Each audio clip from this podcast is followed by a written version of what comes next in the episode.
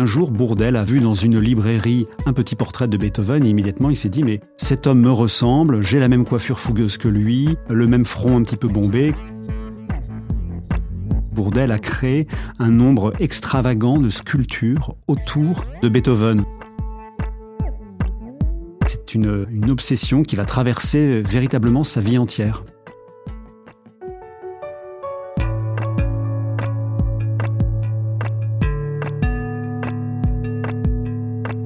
Bienvenue à toutes et à tous.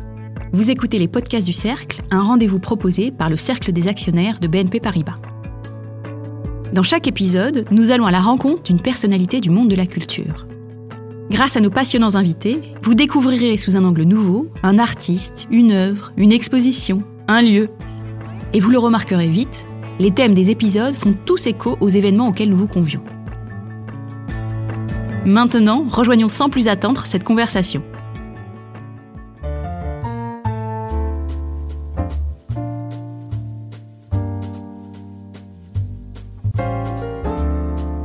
Aujourd'hui, nous allons partager avec vous l'histoire d'une obsession qui s'est jouée du temps et des frontières entre les arts. Près de 35 ans séparent la disparition de Beethoven en 1827 et la naissance d'Antoine Bourdel en 1861. Cela n'a pas empêché le sculpteur français d'être happé par la personnalité et l'œuvre du grand compositeur. Beethoven a non seulement influencé l'art de Bourdel, mais aussi son quotidien et son intériorité. L'exposition Bourdel devant Beethoven, qui se tient au musée Bourdel à Paris, montre la force de cette fascination. Notre journaliste, Anne-Laetitia, s'est entretenue avec Colin Lemoine, le commissaire de cette exposition. Dans cette conversation, riche en références et en anecdotes, il nous plonge dans l'obsession de Bourdel pour Beethoven. C'est parti Quel lien peut-on faire entre la sculpture et la musique, deux arts que tout semble opposer? Alors ce sont deux arts en effet que, tout semble opposer, un art qui est euh, pérenne, un autre qui est plutôt éphémère, disons, mais en réalité elles ont euh, beaucoup, il y a beaucoup de familiarité. Il euh, faut d'abord imaginer que les artistes d'une manière générale ont toujours été obsédés par la musique et notamment les avant-gardes. C'est-à-dire que des artistes comme Kandinsky ont toujours essayé que leur tableau ait une forme de monumentalité, euh, on pense aussi au violon d'Ingres, on pense à... Il y a tout un imaginaire comme ça euh, de la musique, puisqu'en effet, c'est aussi accéder à de l'impalpable. Alors évidemment, la sculpture qui, est, euh, qui a une, physique, un poids en quelque sorte, a toujours essayé de s'emparer de, la musique, et puis ne serait-ce que par des, évidemment des portraits de musiciens, mais aussi des monuments commémoratifs, par exemple. Il y a des grands monuments à Chopin, des grands monuments à Mozart, etc. Donc il y avait quelque chose qui était presque logique que les deux arts, à un moment donné, soient amenés à s'associer. Deux arts, deux artistes, Bourdel et Beethoven. Alors pourquoi cette exposition de Bourdel fasciné par Beethoven? Ah, Cette exposition, d'abord, elle s'inscrit euh, dans, une forme de célébration euh, qu'on pourrait dire presque européenne, qui excède le simple musée Bourdel. C'est une, une célébration qui a un prétexte calendaire, puisque nous commémorons, nous, nous, commémorions plus exactement, parce que l'exposition a ouvert en 2020, nous commémorions en 2020 les 250 ans de la naissance de Beethoven.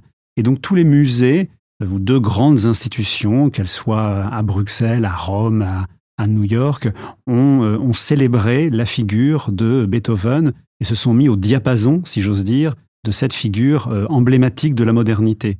Et le musée Bourdel était tout désigné, puisqu'on va s'en reparler, mais Bourdel a créé un nombre extravagant de sculptures autour de, de, Beethoven. Donc nous étions un peu le musée pionnier en France euh, pour euh, investiguer cette, euh, passion beethovenienne qui a, cette Beethoven mania qui a saisi l'Europe entière pendant des siècles.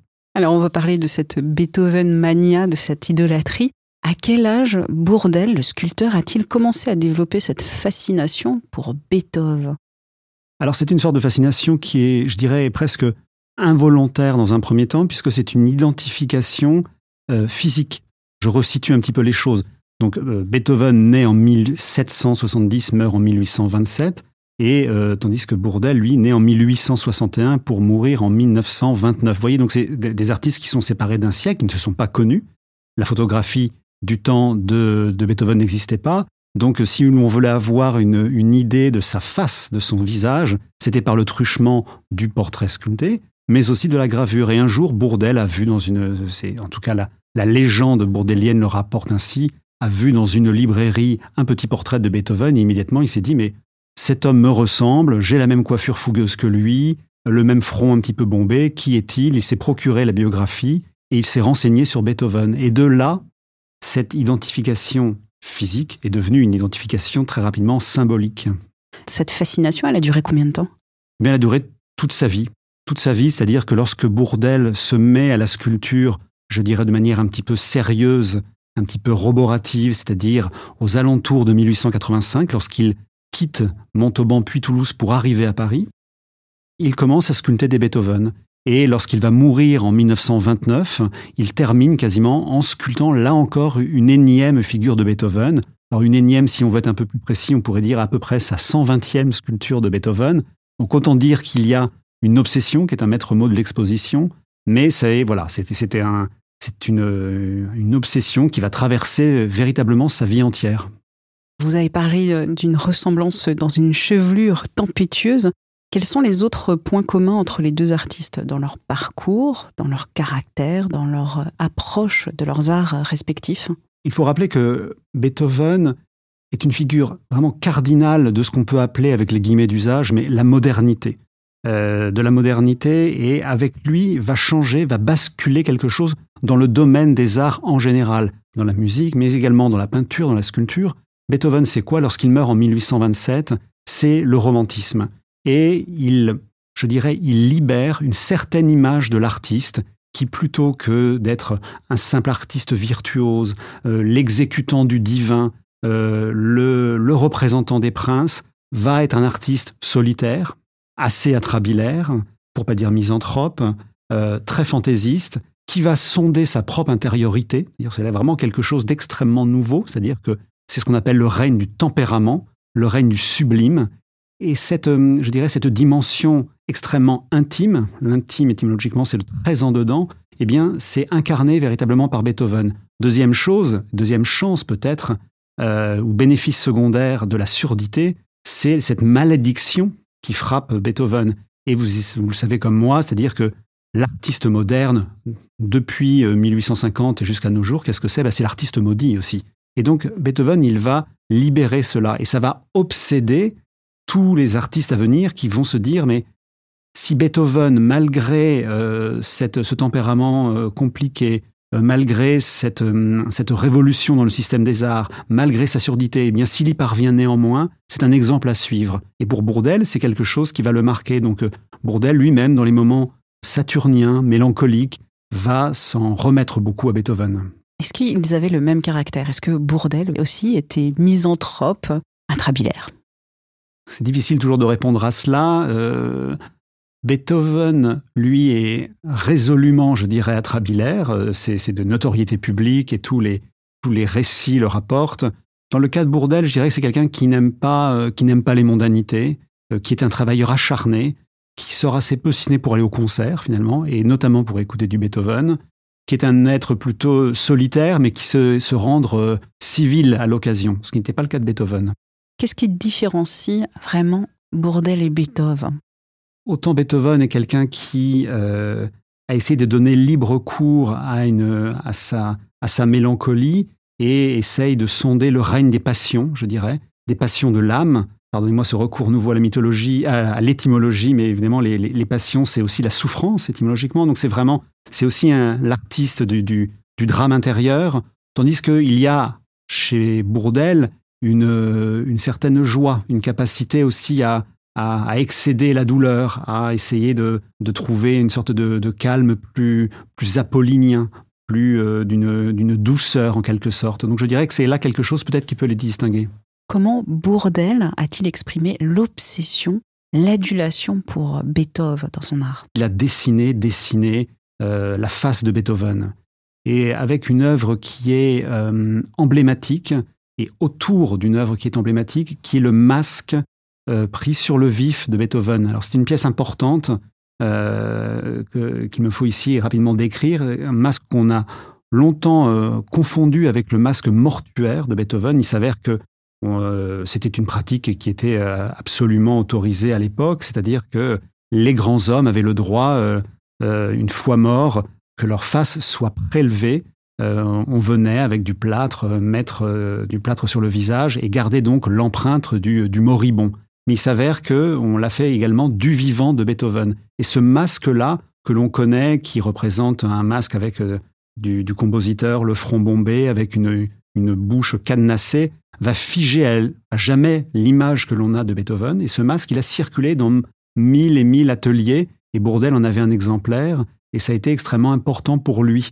Et, euh, et à partir de là, à partir de cette figure matricielle, il a décliné plein de dessins, plein de sculptures, qui, euh, qui explorent et qui réinvestissent cette phase de douleur telle qu'on la connaît chez Beethoven. Avec les lèvres tombantes dans ce masque. Tout à fait. Lèvres tombantes, paupières closes, pommettes saillantes, quelque chose de, de, de résolument intérieur, concentré. Est-ce que Bourdel fait une représentation réaliste ou expressionniste de Beethoven?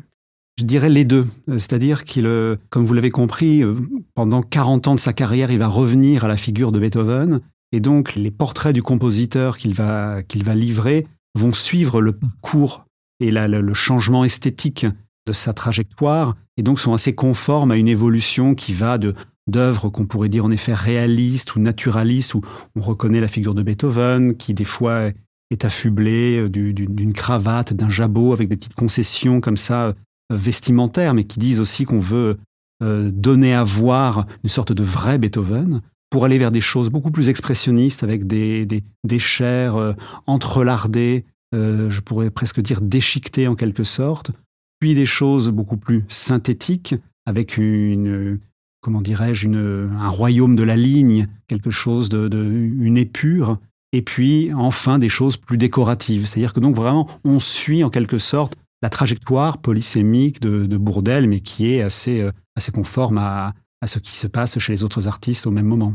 En dehors de la sculpture, comment s'exprimait cette obsession, cette idolâtrie pour Beethoven? Il a d'abord euh, consigné, compilé, il a cette sorte de, passion compilatoire, beaucoup de, pièces à conviction qui lui ont permis d'abord de, nourrir cette obsession. Donc ce sont des, biographies d'usage. Il lit euh, La vie de Romain Roland, publié en 1903, qui est le livre qui, au seuil du XXe siècle, est vraiment la grande référence. Il lit Schopenhauer. C'est un grand lecteur, Bourdel. Il passe souvent deux heures tous les matins à lire et à écrire. Et il consigne comme cela, comme on, ouvrirait un petit carnet de notes, plein de choses autour de, Beethoven. Ce carnet, on le présente dans l'exposition et on voit également la, je dirais, la fortune euh, critique de, des Beethoven, puisqu'il reçoit des mots de congratulation euh, des uns et des autres lorsque l'un de ces Beethoven est acheté par l'État, etc. Vous avez pu prononcer le mot de hantise de Bourdel pour Beethoven. Alors pourquoi cette hantise? Je, dirais hantise parce qu'en réalité, euh, quand on est hanté, on est, on est habité et on est, on, on, est, peuplé par quelque chose. Et je crois que Bourdel porte en lui Beethoven en permanence. C'est-à-dire que c'est euh, c'est quelqu'un qui est euh, derrière son épaule, c'est quelqu'un qui est, il y a une sorte de, de dialogue intérieur permanent. Et donc c'est aussi dans ce sens-là qu'il y a une hantise. C'est que c'est un personnage, c'est un, un double spéculaire, c'est, euh, c'est, il a incorporé la pensée beethovenienne à tel point qu'elle lui est non seulement familière, mais sans doute aussi quotidienne, et que c'est un, un échange permanent qui, qui s'instaure entre le, le sculpteur et le compositeur. Est-ce que Bourdel a été fasciné par d'autres artistes autres que Beethoven? Oui, mais à tel point non. C'est-à-dire que, euh, assurément, Beethoven est son, grand motif de fascination.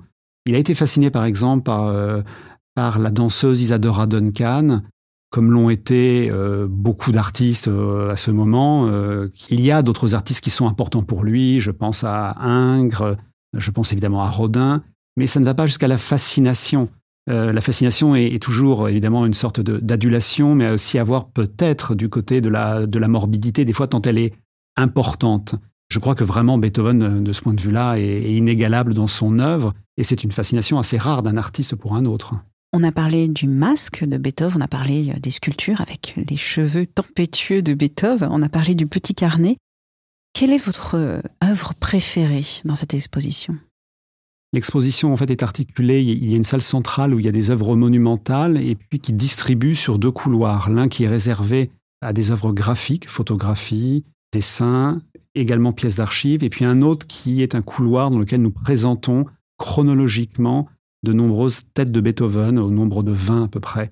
Il y en a une qui s'appelle Le Grand Masque Tragique, qui a été créée en 1902, qui est une œuvre assez singulière puisque c'est une œuvre qui était modelée en terre. Il faut rappeler que Bourdelle se conçoit d'abord comme un modeleur et non pas comme un tailleur. Donc il crée des œuvres en terre qui seront ensuite moulées en plâtre, puis euh, le cas échéant fondues en bronze. Que cette terre qu'il avait euh, créée s'est effondrée, s'est abîmée, on pourrait dire c'est presque ruiné en quelque sorte, mais il a gardé cela.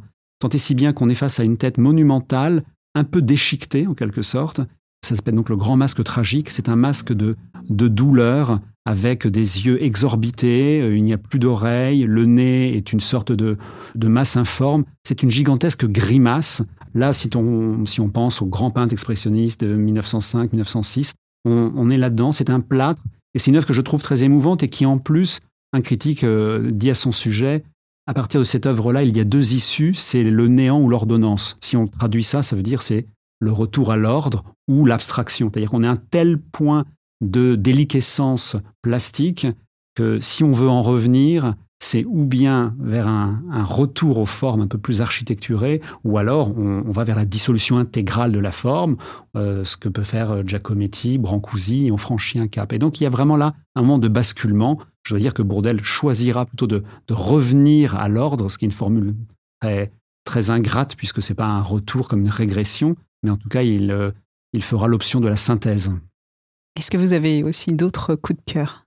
Peut-être aussi du côté, euh, du côté des dessins, euh, où, on a des ensembles de dessins qui, euh, tantôt des manières noires à l'encre, tantôt des fusains, des choses plutôt de jeunesse, ou alors au contraire des choses tardives, avec des couleurs assez exubérantes, une très grande liberté qu'on peut retrouver dans le dessin de Rodin, par exemple, ou de les voir ici rassemblés comme ça et de, de voir la, la, la, polyphonie graphique dans l'œuvre de, Bourdelle. Je crois que c'est une, chance pour le visiteur et, moi, ça me, réjouit de voir cela aussi. Si on est intéressé par euh, Bourdelle, son œuvre, est-ce que vous auriez des recommandations de films, de lectures à faire aux auditeurs qui souhaiteraient en savoir un peu plus sur lui? Alors, pour ce qui est des, films, malheureusement pas, parce qu'on peut le dire, Bourdelle n'a pas été filmé, euh, si ce n'est euh, très fugitivement lors de l'inauguration d'un monument quelques, quelques mois avant, avant sa mort. Et puis pour les recommandations euh, bibliographiques ou livresques, euh, l'humilité m'empêche de, vous signaler mes ouvrages, mais euh, je recommande néanmoins des, beaucoup d'archives que nous avons publiées. Ce sont des, des, cahiers de poésie. Bourdel écrit beaucoup, je le disais, des, des relations de voyage, ses mémoires aussi.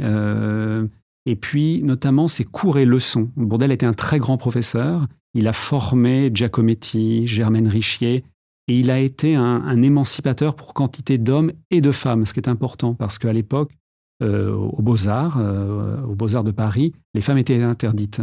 Et donc, euh, elles pouvaient venir chez Bourdelle, et il était là, à la tête d'un atelier cosmopolite, mais aussi avec les deux sexes. Et c'est quelque chose de très important, ça aussi, dans une histoire de l'enseignement des arts. Donc euh, j'invite vraiment à, lire cela et on voit à quel point il a été, euh, il a dispensé une leçon très émancipatrice.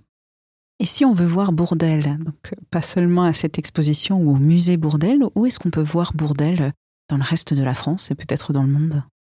Alors, euh, je pourrais presque vous dire partout, puisque la, grande chance, la grande spécificité, qui est aussi la grande complexité du médium sculptural, c'est que nous sommes face à du multiple.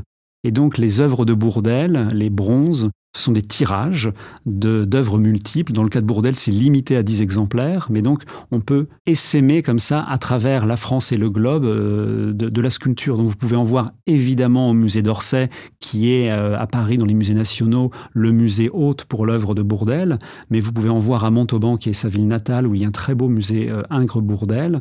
Et puis vous, vous en verrez au cours de vos nombreux voyages, que vous alliez à, à Tokyo, au Metropolitan de New York, en, en Suède, en Argentine, Argentine, euh, en Australie. Donc euh, c'est euh, l'œuvre de Bourdelle a, contaminé les, quatre coins du globe. Mais ça, c'est vraiment le privilège et de Bourdelle et de la sculpture en général.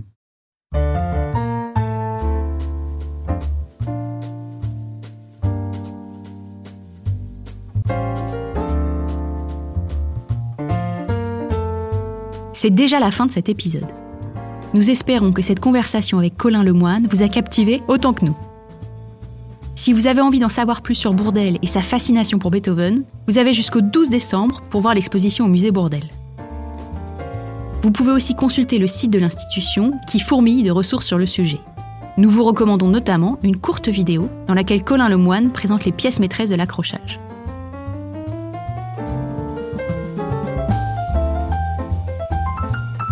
Avant d'éteindre le micro, nous tenions avec toute l'équipe du Cercle à vous souhaiter de très belles fêtes de fin d'année. À bientôt pour un prochain épisode des podcasts du Cercle.